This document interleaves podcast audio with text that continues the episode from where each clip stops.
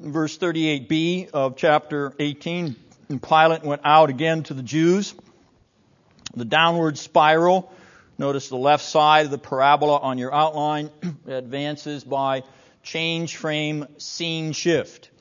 Back outside the praetorium. All this peasant deserves is a scoffing dismissal. I found, I find no guilt in him. I say scoffing dismissal because Pilate is a scoffer. This man is a harmless fanatic, brain touched by the searing Palestinian sun, obsessed with Jewish apocalyptic delusions of grandeur. I find no guilt in him. Scoffing Pilate scoffs at Jesus. He scoffs at the Jews. He has trumped them already this night. Verse 31, he aims to trump them again. Pragmatic Pilate, expedient Pilate, politically expedient, pragmatic Pilate knows, Pontius Pilate knows, no Roman court will convict Jesus of his ravings. He ventures his trump card. I will release him. Do you want me to release the king of the Jews? The pragmatist gambles. Expediency always rolls the dice, always. I find in him no guilt. I will release him to you, your king. But the pragmatist has miscalculated the force of evil. Evil always has a way, an alternative, a way completely unforeseen and unexpected. Not this man.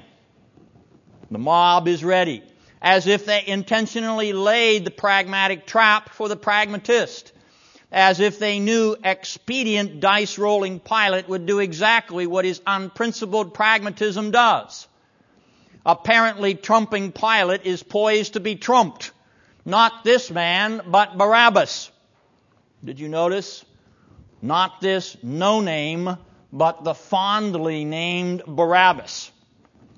No, Pilate, not this malefactor whom we will not even recognize by name, not him, but the man with a name.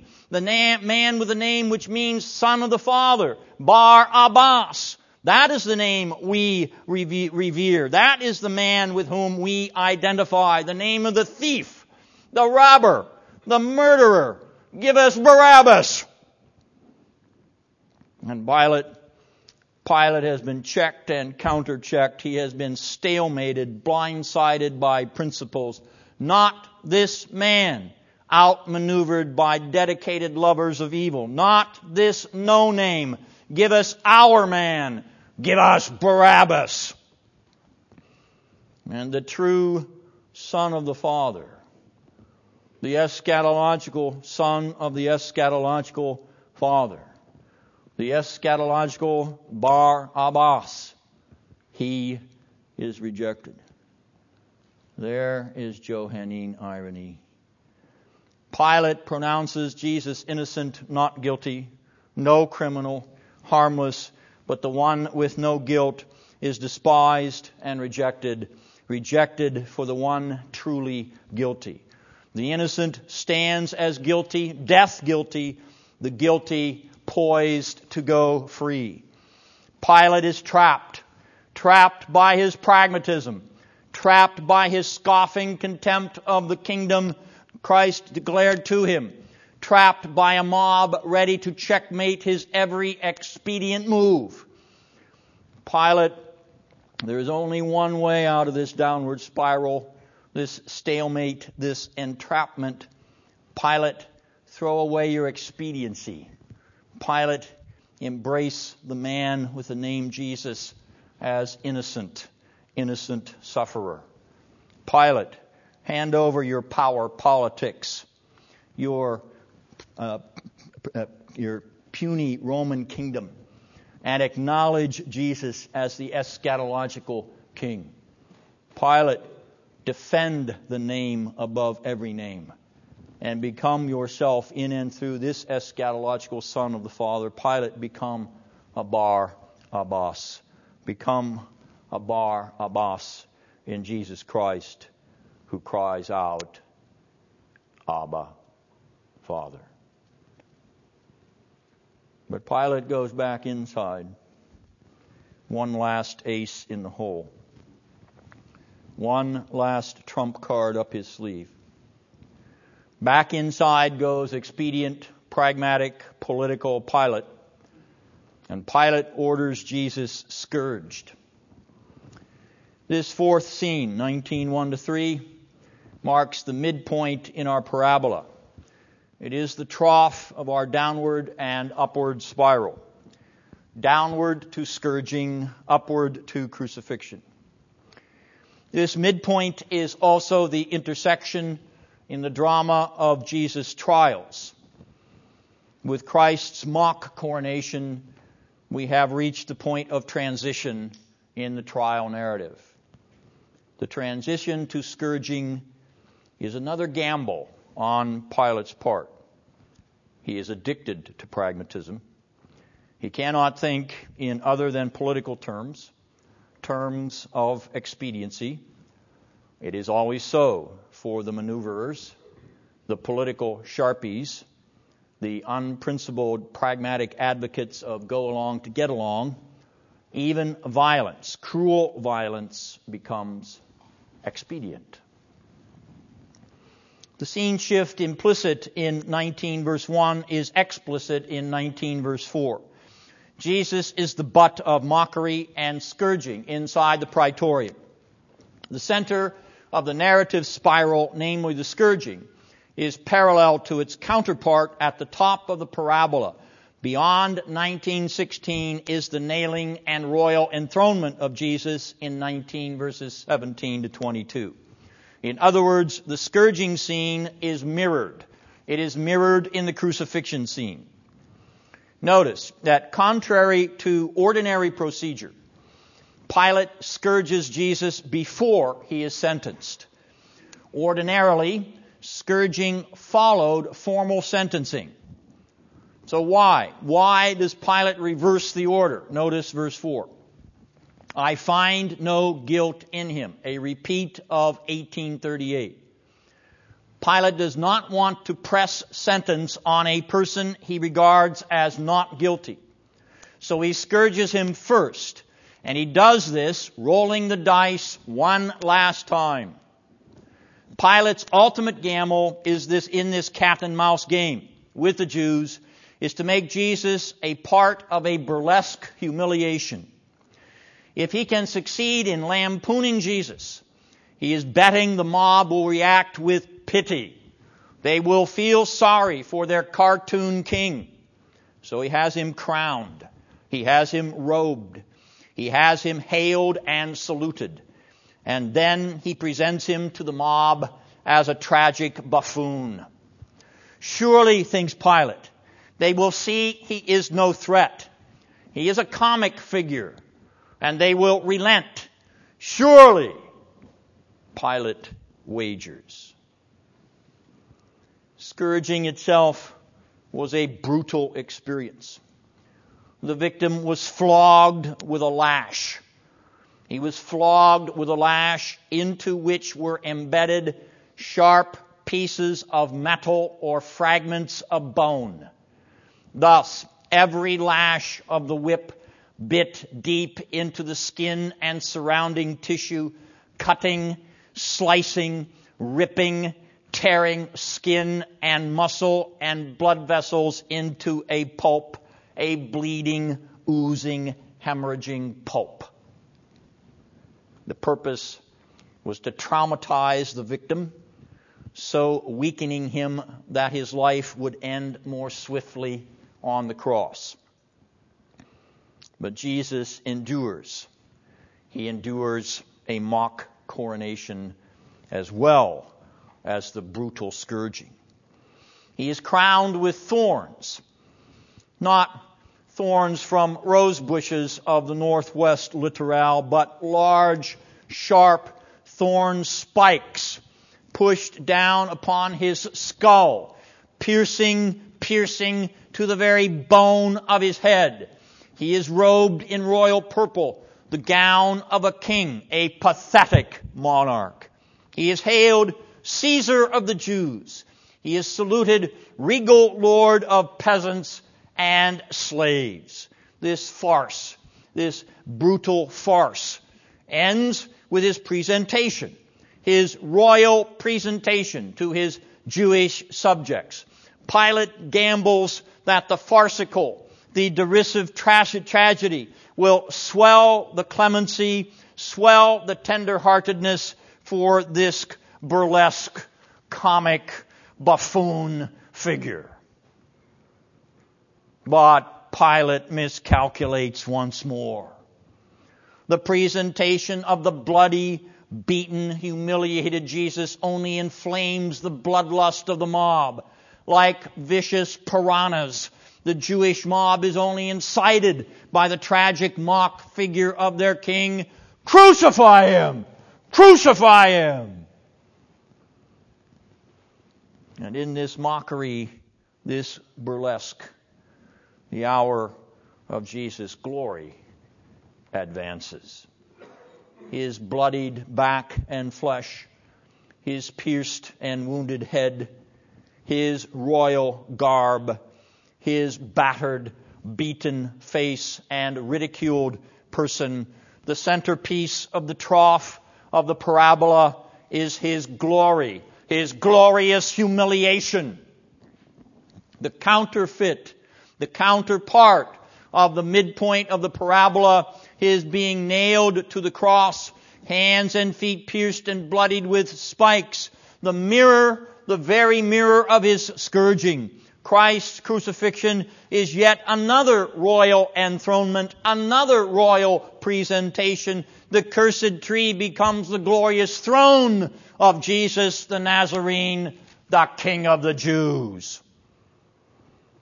Lifted up between earth and heaven, this royal king of the other worldly kingdom embraces the degradation, the dehumanization, the criminalization the accusation, the shame, the scandal of crucifixion. Pro nobis, for you, for me, pro nobis, for us. He embraces the shame for us.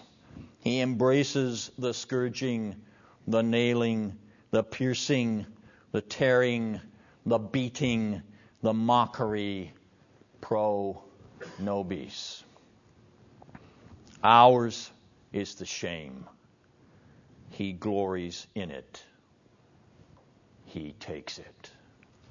Ours is the humiliation. He glories in it. He is pierced through with it. Ours is the degradation. He glories in it he is robed with it.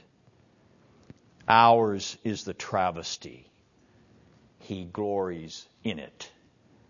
He is buffeted and torn by it. Could this comic farce include you? No, not me. I am too important. I am too famous. I am too established. I am too powerful. I am too successful. I am too comfortable. I am too political. I am too ambitious. No, not this burlesque king in shame for me. No, not for me. If you cannot identify with this one who bears your eschatological shame, you will be shamed eschatologically. If you cannot identify with this one who bears your eschatological humiliation, you will be humiliated eschatologically. If you cannot identify with this one pierced, bloodied, mock garbed, beaten, you will be beaten, disrobed, tormented eschatologically. If you cannot stand in him at the midpoint of the downward spiraling parabola, the center point of his degradation and humiliation, he cannot stand with you at any point. At any point in your ambition, your exploitation, your self satisfaction, your self glamorization. If it is all about you, it is not at all about him. Not at all about this king and his glory, his glorious humiliation. By his scourging, you are healed. By his stripes, we are healed. Verse 4 of chapter 19 contains the presentation of the king. We are now spiraling upward toward the crucifixion. The crucifixion, the mirror of the scourging. The change frame device brings our camera and protagonists to the outside. From inside the hall of humiliation, mockery, and ridicule to outside the praetorium and bloodlust, feeding frenzy. We notice at first the parallels with scene 3, chapter 18, verses 38 to 40. On the downward and upward side of the scourging, in scene 3 and scene 5 of John's narrative drama, the following structural similarities. I find no guilt in him, 1838. I find no guilt in him, 196. The Jews cried out, saying, 1840. The chief priests and officers cried out, saying, 1906. The mob demands a victim, Barabbas, 1840. The presentation of the man with no name, Ecce Homo, Behold the man, 1905. Pilate's ruse backfires. The burlesque figure is rejected by the mob with the cries, Crucify, crucify. Unruly increasingly vicious, the crowd checks every attempt by Pilate to release Jesus. And with every trump of the mob over Pilate, the mob becomes power. The mob becomes authority. The mob becomes pressure group. They essay to overstep their newfound power when they demand the death penalty. Scoffer Pilate scoffs at them one last time Take him yourselves and crucify him, verse 6. Scoffing Pilate still believes he holds the ultimate trump card. So he ridicules the bloodlust of the crowd. Pilate believes he has finally stalemated the Jews. But true to this tete-a-tete, every time Pilate says check, the Jews avoid checkmate. And the Jews, they checkmate Pilate. Verse 7. Verse 7 is tantamount to a new charge. A new charge in the trials of Jesus. Not merely a malefactor. Not merely a royal claimant. Not merely a comic figure. He made himself out to be the Son of God. Pilate is, Pilate is forced back inside, verse 9. Pilate is forced back inside to interrogate Jesus anew. Scene 6 19 verses 9 to 11, and the omnipresent interrogative again. 19.7 convenes with a new trial of Jesus, with a new charge against Jesus, with a Pilate who is afraid, verse, uh, verse 8. Pilate afraid. Back inside, quaking. Why? Why is Pilate afraid? Is he fearful of the entrapment which has been sprung on him? Is he fearful of the Jews themselves? Probably not. A ruthless politician such as Pontius Pilate is never trapped by what he regards as a race of slaves. He's always got the army. Matthew 27:19 tells us that Pilate's wife warned him against proceeding with Jesus. She had had a bad dream about Jesus and urged her husband not to have anything to do with him. I believe the Apostle John links Pilate's fear to the statement about Jesus' claim to be the Son of God on purpose. In this Christocentric gospel full of affirmation of the divine sonship of Christ, are we surprised that pagan superstitious Pilate becomes afraid at the revelation of the numinous title? a son of the gods. A son of the gods. Pilate was accustomed to that notion. Augustus Caesar had been regarded as a son of the divine. Pilate's own liege lord, Tiberius Caesar, claimed to be a son of the divine Augustus, a divi filius, son of the divinity. Is Pilate in the presence of a competitor? One who challenges his pagan Caesarolatry? One who disturb, disturbs the hegemony of godlike Caesar on the Tiber? His fear drives Pilate back inside. Scene 6, verses 9 to 11. Back inside to the presence of the person who claims to be Son of God. Oh, John's irony is too much. It is too much. The Jews place Christ's favorite Johannine self designation of Jesus upon him. They call him Son of God. And Pilate, Pilate rushes inside to an audience with the Son of God.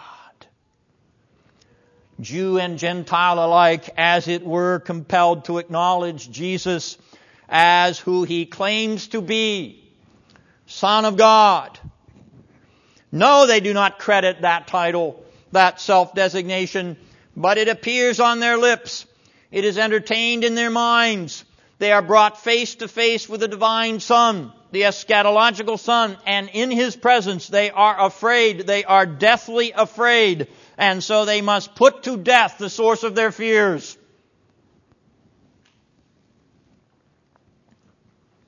Or in finally confessing it, they will go to death though they are forced to their knees to say it. Scene 6, like scene 2, is dominated by questions.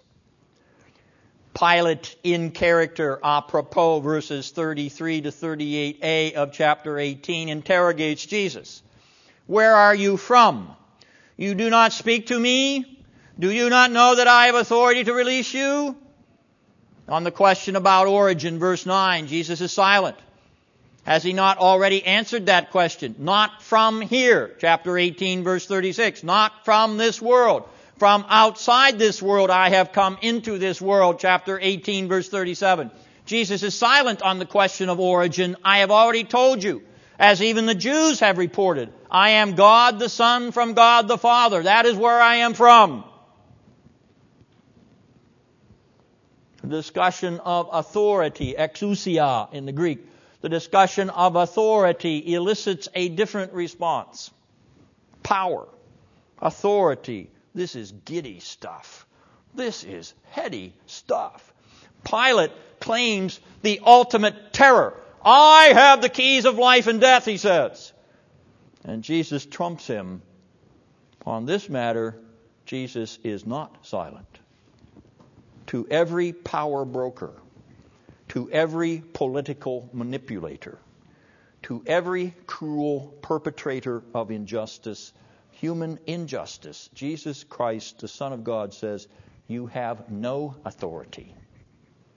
You have no power. You have no political clout except it is permitted to you from above. You are the vessel of heaven, Pilate, says Jesus. You are controlled from above, even by me who has come down from above.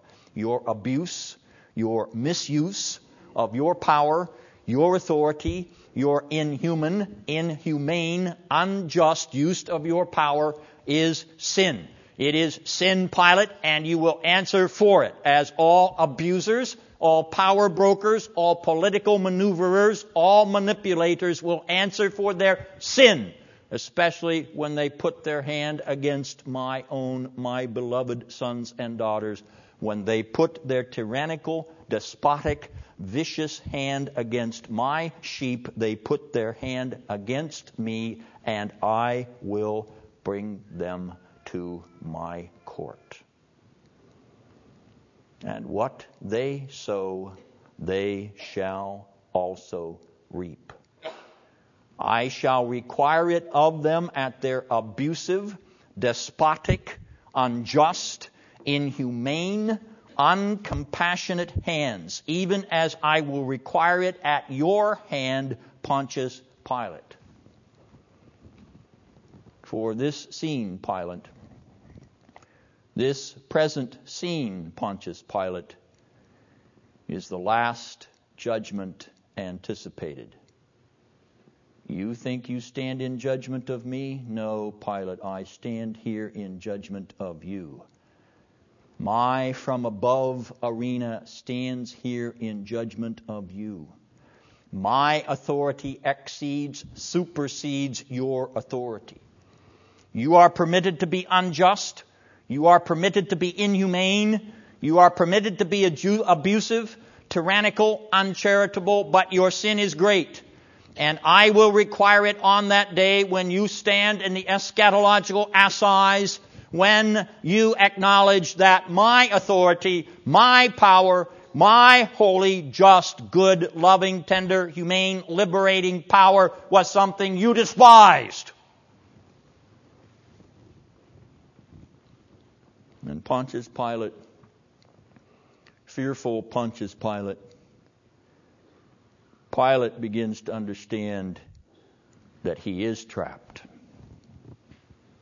He is trapped in a drama in which all his political skill, all his pragmatic ability, all his alleged authority has been countered, annulled, zeroed.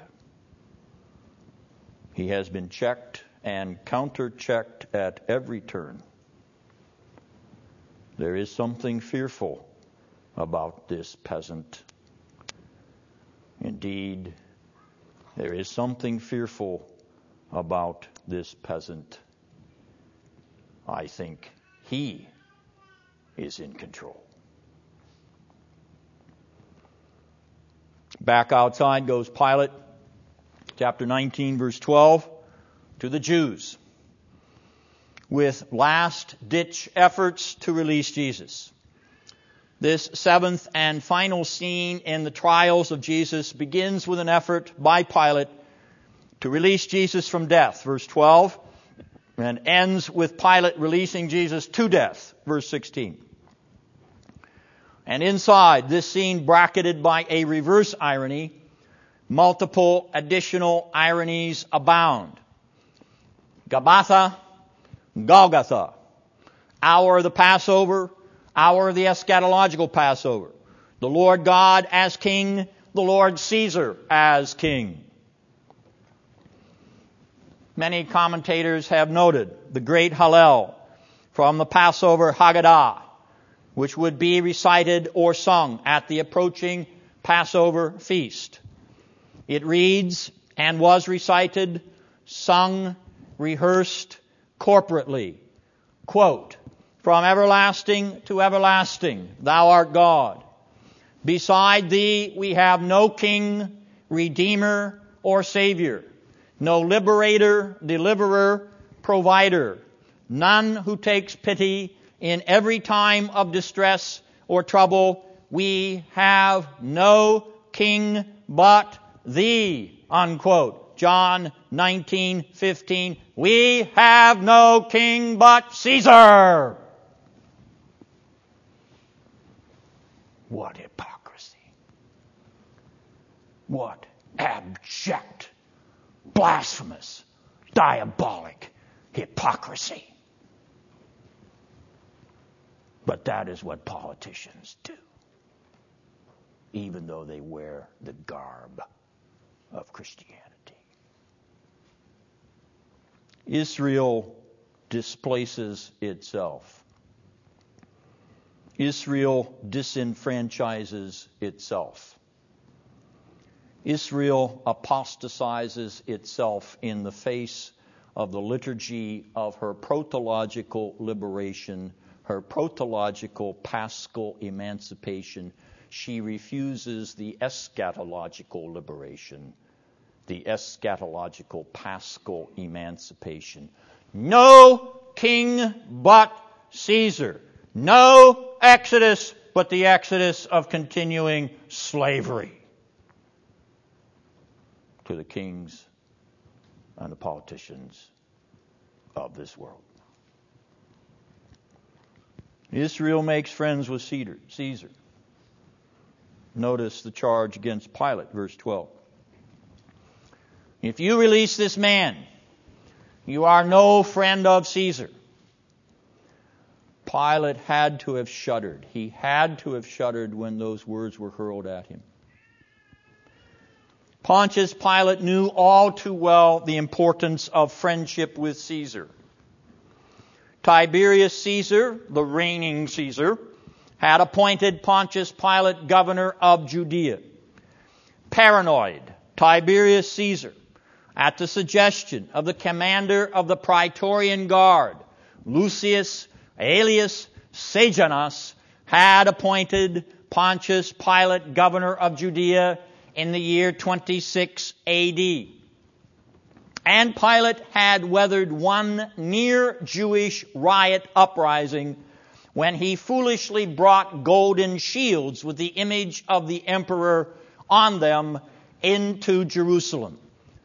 Tiberius instructed the foolhardy Pilate to remove those shields so as not to offend the Jews and cause further riots but Pilate had been put on notice.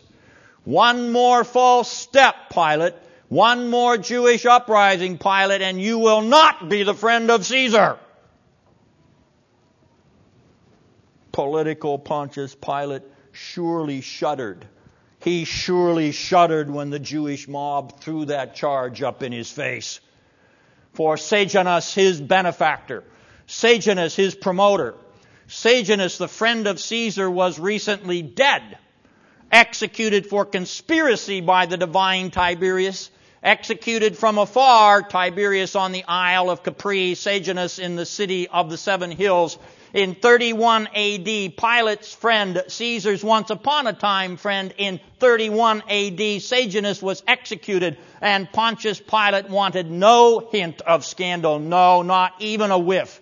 No suggestion of disloyalty to the mad emperor of the world. No friend of Caesar. Double shudder! So he delivered Jesus up to be crucified.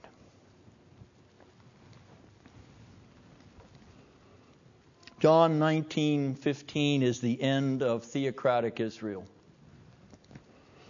The end of Israel's theocracy is ratified by the destruction of Jerusalem by King Caesar in 70 AD. The repudiation of King Yahweh results in self malediction. The self malediction and transfer of suzerain.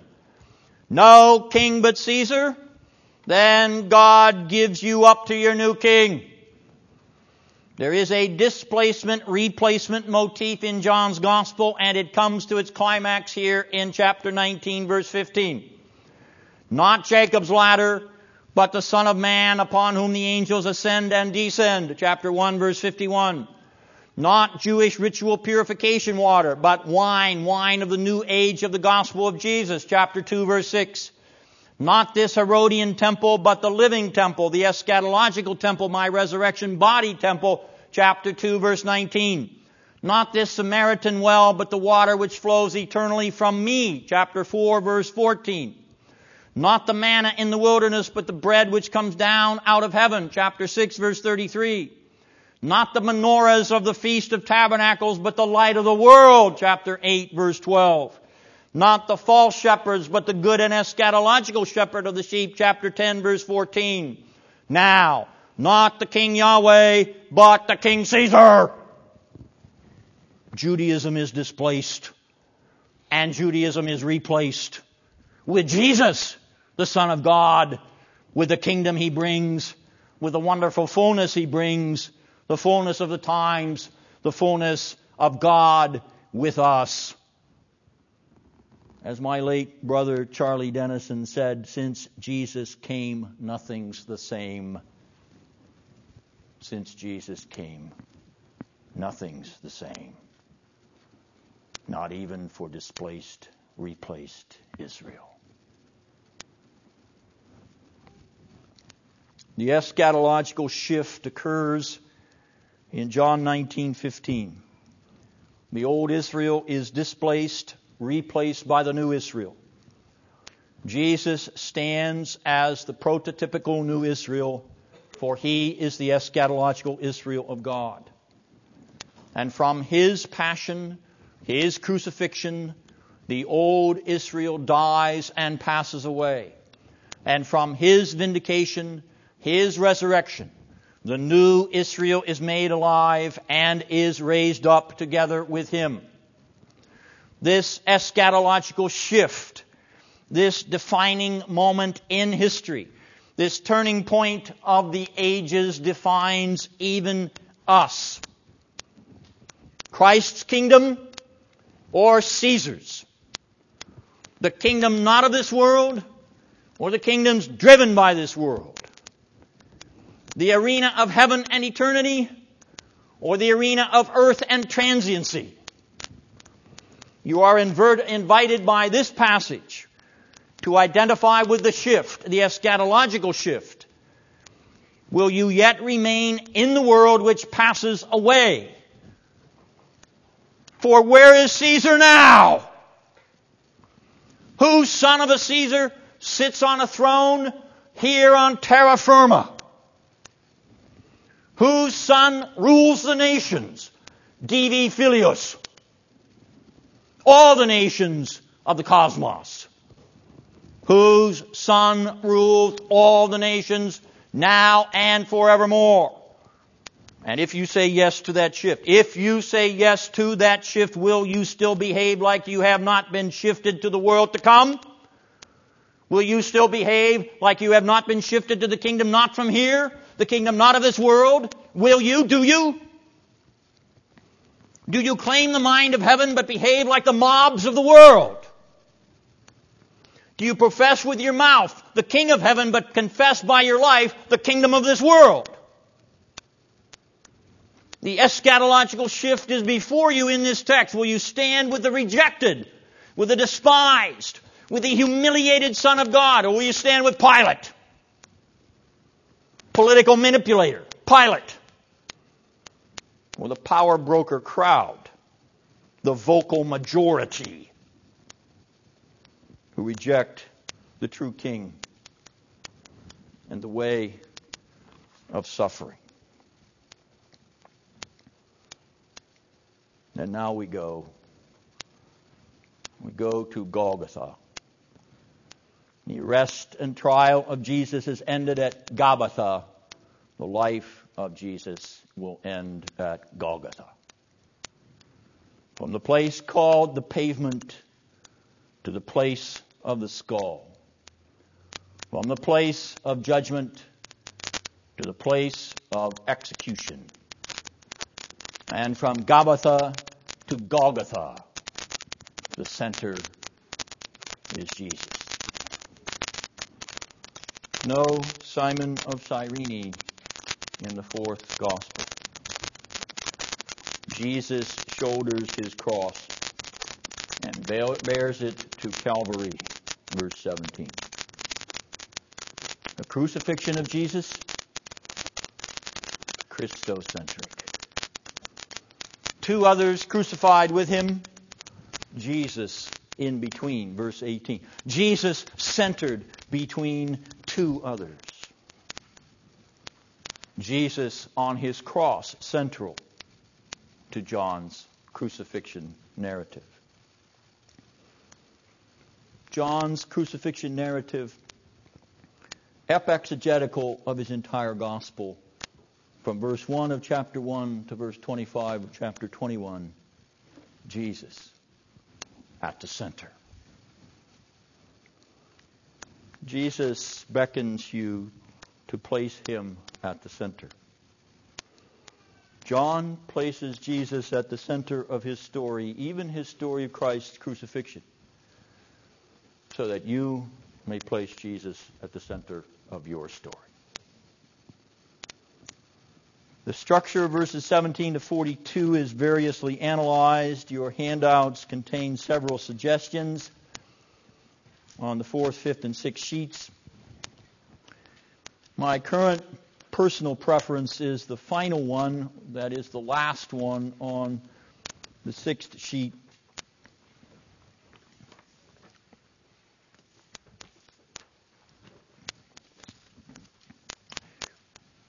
Where we have the lineups of, of blank spaces.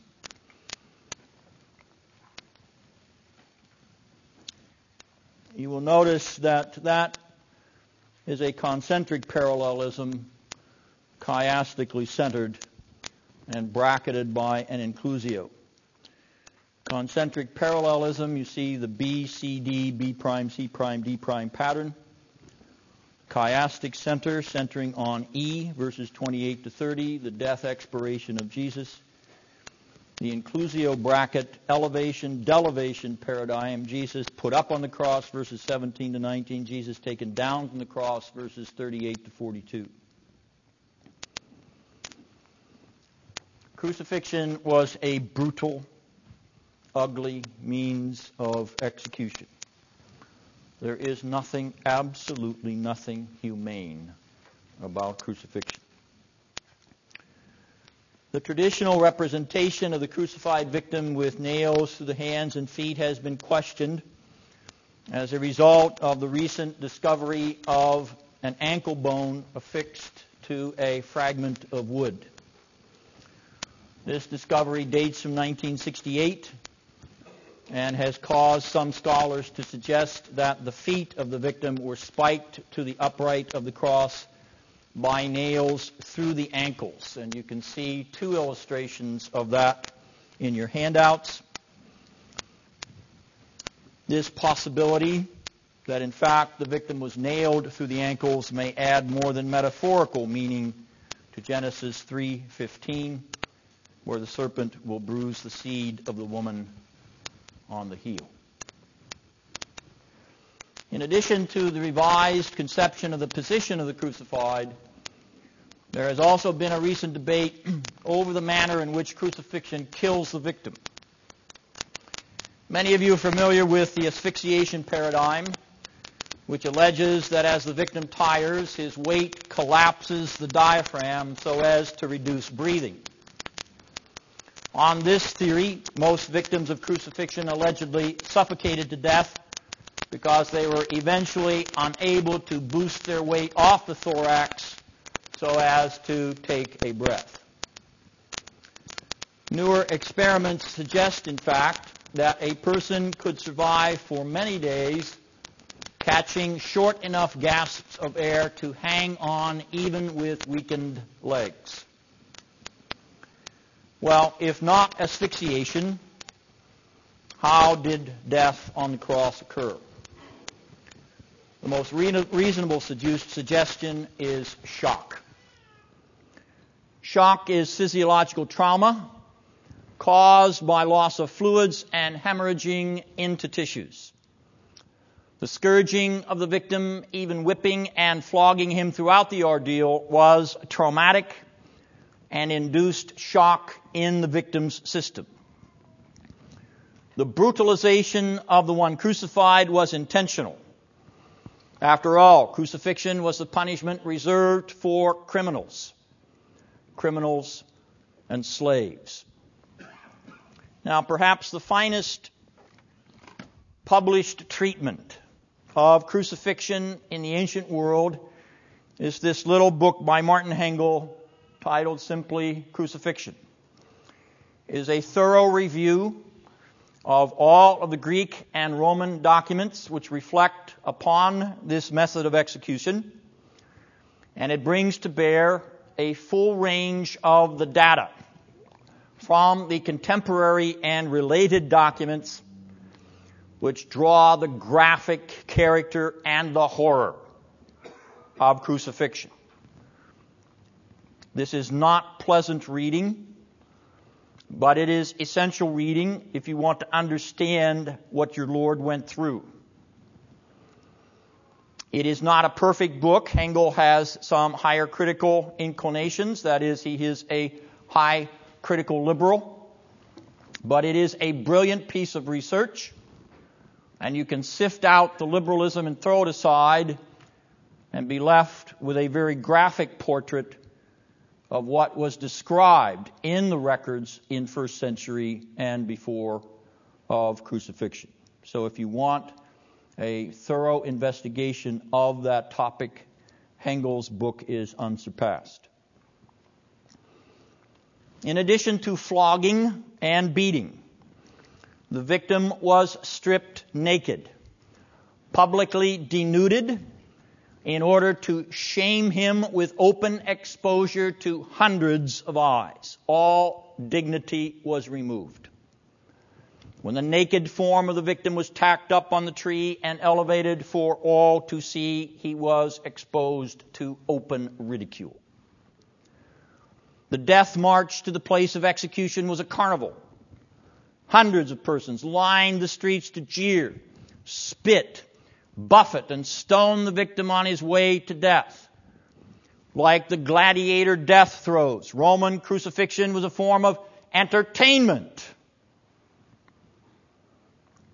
Breaking of the legs, verses 32 and 33, was a further inducement of trauma and pain, excruciating pain. Yet even death did not end the shame and humiliation.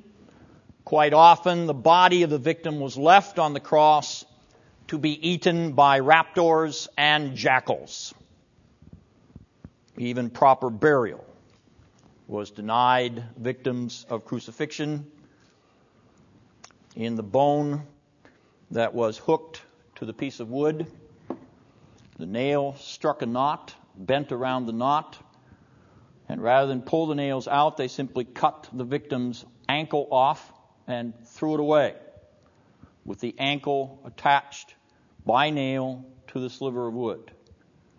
And that's the reason we have the suggestion that they were nailed through the ankles, either side saddle or straddled, but they were not nailed through the front of the feet. We now have an archaeological artifact which demonstrates a possible explanation of the economy of Roman nails. It only takes one through the ankles. You save a nail. Crucifixion, brutal, obscene, shameful, painful. Crucifixion for criminals. Criminals. Jesus becomes a criminal. The contradiction of sinners pro nobis for us.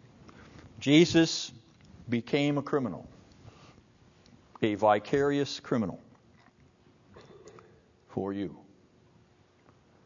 He is regarded as what he is not a criminal malefactor, so that what you are, a criminal malefactor, so that what you are may be transferred to him. The just for the unjust, the innocent for the guilty, the righteous for the unrighteous. O all ye who pass by, behold and see. Man stole the fruit, but I must climb the tree, the tree of life to all, but only me was ever grief like mine. Lo, here I hang, charged with a world of sin, the greater world of the two, for that came in by words, but this by sorrow I must win was ever grief like mine. Betwixt two thieves I spend my utmost breath, and he that for some robbery suffereth. Alas, what have I stolen from you? Death! was ever grief like mine. George Herbert. We'll stop there for this evening, resume next week, and I'll take a few questions. David? Um, the, the, uh, Peters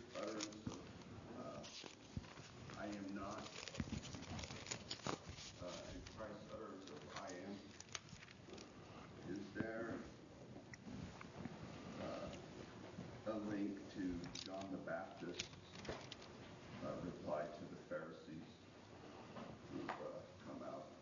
The, the question is in the duplicate affirmation of Christ's I am and the duplicate denial of uh, Peter, I am not. Is there a link to John the Baptist's denial that I am not the Messiah? Uh, no, I do not think so. I think that the mirror is uh, specifically between Peter and Christ in this scene, in this instance. Any other questions or comments? Yes, David? It would seem to me that at the arrest scene, where the Lord says, I am, and all those who are there to arrest him are knocked down, that they knew with whom they were dealing.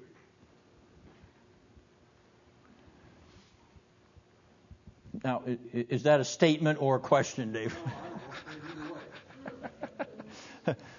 the comment is that uh, it would seem that when Jesus utters the I am and the arresting crowd falls at his feet, that they knew with whom they were dealing.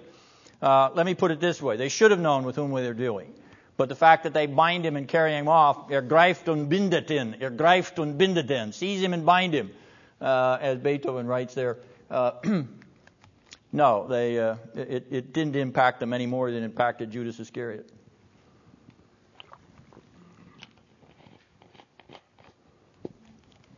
Though a man rise from the dead, they will not believe it. Yes, Margaret. Um, do, do we know historically what happened to Pilate? Did he stay long as governor of Judah after this, or? Nice question. The question is, what about Pontius Pilate? Did he remain in Judea as governor? No, he was recalled about four years later, and then he disappears from the historical record. That disappearance in and of itself is not necessarily nefarious. That doesn't mean he was necessarily executed. Uh, you know, he may just simply have dropped out of sight. But he does. He is called back to Rome. David, another. The, um, kind of picking up on the on the comment of uh, the enemies falling down. Is there a link uh, to the judgment issued in Genesis three of the serpent being cast down? The, the statement is the question is with the uh, arresting mob following at the feet of Jesus in the I am, is there a link back to the garden uh, with the uh, uh, uh trampling on the feet of uh, bruising the head of the serpent? And yeah, right. Yeah. once again, I, I, don't think so. I think that's a reach. I don't deny the exercise of sovereignty in both cases, but I think I think I need more to make a direct connection.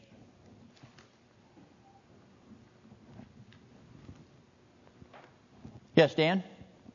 In uh, 19 verse 11, Jesus says that um, you can have no power at all against me except it were given thee from above. Then he says, therefore he that delivered me unto thee hath the greater sin.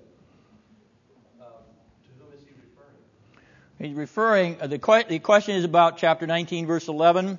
Uh, the authority has been given uh, has been given from above, but the one who delivered up Jesus has greater has the greater sin. Uh, he's referring specifically to Judas Iscariot, in my opinion, though Judas becomes the embodiment of the hostility to Christ. In that sense, he's a kind of representative antichrist. But I think Jesus is specifying him as the, the embodiment or uh, representation of that hostile spirit. So this is a last judgment confrontation. For at the last judgment, as I alluded uh, in the lecture, at the last judgment, they are going to acknowledge the authority of the Son of God. And they are going to bow the knee to the Son of God. And they are going to confess that He is the Son of God. But they will go into hell hating what they have had to confess and bow. It's like Judas Iscariot. You know, what, what, what could have overpowered any resistance to Judas's hesitation but this display of omnipotence in the garden? And you know, it, it, it, he will not. He just simply will not. He hates this goodness that is in front of him. You all know people that just hate and despise goodness. They hate righteousness. They hate any kind of virtue. They will do everything and anything in order to confound it. Uh, you know, we, come across these people. These is inveterately wicked people. Uh, Judas Iscariot is an inveterately wicked man. This is not a hapless, uh, you know, disappointed, uh, an unfortunate uh, bystander who gets, uh, you know, snagged into the web of, uh, of gentle Jesus. No, he is he is a, an intentional. He, he out of the heart comes his desire to murder his master. In our culture, it's very difficult for us to judge the heart by the deed. You see, we we we judge the environment by the deed. We don't judge the heart by the deed. We really don't think these people have wicked thoughts. I mean, people fly airplanes into Twin Towers and kill 300, 30,000 people, and we don't think they have evil and wicked hearts. Yeah. That, that is denial. That is just absolute denial of the depravity of human wickedness. Anyway, um, all these attempts by novelists to redeem Judas uh, all these theologians attempting to say that you know he was just uh, trapped, trapped in his own uh, uh, uh disappointment. No.